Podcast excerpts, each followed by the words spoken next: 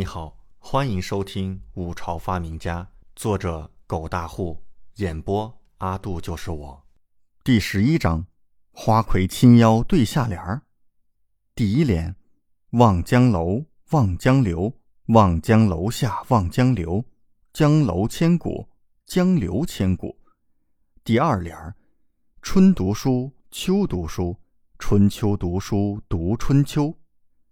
第三联儿。脸映桃红，桃映脸。三个对联放出，朝婉婉面带微笑道：“各位请，若是对得出小女子这三个对联儿，小女子婉婉今晚便不吝伺候。”美人万种风情，弄得在场的人心挠痒痒。只不过这三个对联儿没那么容易对出啊。第一个对联这么绕口，想要对出很是费脑筋。不过仔细想想，也不是很难对，只不过对的是不是很妙的问题了。第二个对联也是同样的道理，看起来简单，但是对的妙，可就是很难了。至于第三联这是一个回文联这个可就真的是有难度。看这句子，不管是正着读还是倒着读，这都是同一句话，所以对的也必须是同样效果的句子。这个可就是真难了。婉婉姑娘的对联又变了，今天这三个有点难呢。是啊，比起以前的那些对联难多了。哎，可惜今天我府内的才子不在，不然我就有机会了。看来现在我是没机会喽，可惜呀，可惜。众人苦思冥想，却很少有人有想法。这也难怪。真正有才华的人，其实不屑于来这种风尘之地。那样的人都很洁身自好，更何况是天子脚下，怎么能够败坏自己的名声呢？不然往后高中圣上一查，得知此人当初寻花问柳，那可就大发了。因此，来这里的大多是一些抑郁不得志的公子，或者是一些喜好喝花酒的人。想要好好的对出这三联。着实难呐。李准在雅房里饶有兴趣的看着这一幕，更是注意到赵婉婉嘴角的笑意。感情，这妞也是在看戏呢。这也难怪，花魁嘛，若是容易被人得到，还玩什么呢？自然是要多多吊人胃口，才会值钱嘛。我来试试。这时，人群中走出一个青衣男子。手执羽扇，看起来倒是颇有几分才气。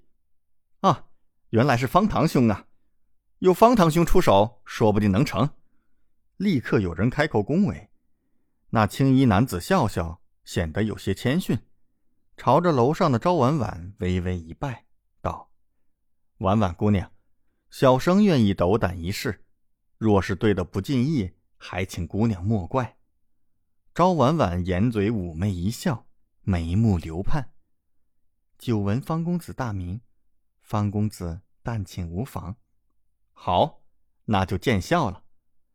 那方唐立刻若有所思，负手望着三幅对联儿，朗声开口：“这第一联儿，我对的是‘会师楼，会师友，会师楼上会师友，师楼永久，师友永久’。咦，好像不错。”对的挺工整啊！方唐对出第一联周围众人顿时脸色微变，那赵婉婉眼眸也是闪过一丝异色。这对的虽然不是很算巧妙，甚至算是有些差强人意，可终究算是对出了。方唐满脸笑意，再次朝众人拜道：“各位兄台，真是见笑了，见笑了，甚是谦虚。”赵婉婉笑脸盈盈，看着他，娇声道：“方公子不愧是方公子，着实颇有才气。方公子，请继续吧。”方堂兄，继续呀！是啊，方堂兄，就看你的了。周围不少人立刻起哄。这赵婉婉至今无人能拿下，若是今日真被人拿下了，也算是开了先河，那么后来者就会更受鼓舞了。殿下，这对的好似挺不错呀。雅房内，杨忠也是稍显吃惊。李准满脸笑意，点点头，确实，好似算是对的好吧。杨忠立刻瞅了他一眼，内心直嘀咕：“殿下这是啥意思？”见笑了，见笑了。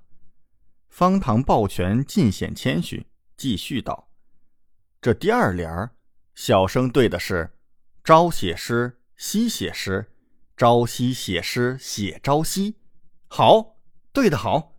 方唐此对一出，立刻引起众人喝彩。《春秋》是一部经典的史籍，备受推崇，是天下文人眼中的一部圣经。而方唐所对的《朝夕》是近年所出的一本诗集，算不得多有名气，但是好歹也是对上了《春秋》啊，可不就是好？李准和杨忠看的也是有几分趣味，这个方唐也算是饱读诗书了。那本《朝夕》，李准也看过，收录的是一些古代前朝的诗人诗篇，算不得多厉害，但也算是勉强对出这个对子了。朝婉婉听到方唐对出的对子，眼眸诧异，甚至有些慌乱。虽然《朝夕》无法和《春秋》齐肩。但是好歹算是对出了，难道这家伙真会对出今日这三联那自己可不就要答应请他入闺房夜话？见笑了，见笑了。方唐笑脸更甚，一种得意之感不由得显露出来。他看着朝婉婉，笑道：“婉婉姑娘，小生真是见笑了。”朝婉婉内心略有慌乱，但是表面不动声色。依旧是捂嘴轻笑。方公子才华横溢，小女子佩服，还请方公子继续对出下一联儿。方堂兄上啊！方堂兄你能行？方唐看着第三个上联，脸色有些踌躇。对于他来说，第三个回文联着实有些困难。不过嘛，只要勉强对上，自己就赢了。毕竟今日在场的各位，没有人比得过自己了。方唐开口，缓缓道：“这第三联儿，小生对的是‘蜜蜂酿蜜酿蜂蜜’。这次无人喝彩，甚至对的有些不伦不类。对仗虽然是对仗了，可是对的不是很妙啊。蜜蜂和桃红，这就有些……”楼上雅房内的李准率先忍不住笑出声：“哈哈，好家伙，挺搞笑啊！”殿下，杨忠立刻一惊，可是来不及了。李准的笑声立刻引起了所有人的注意。当透过窗户看到李准英俊潇洒、风度飘飘，所有人都是一阵吃惊。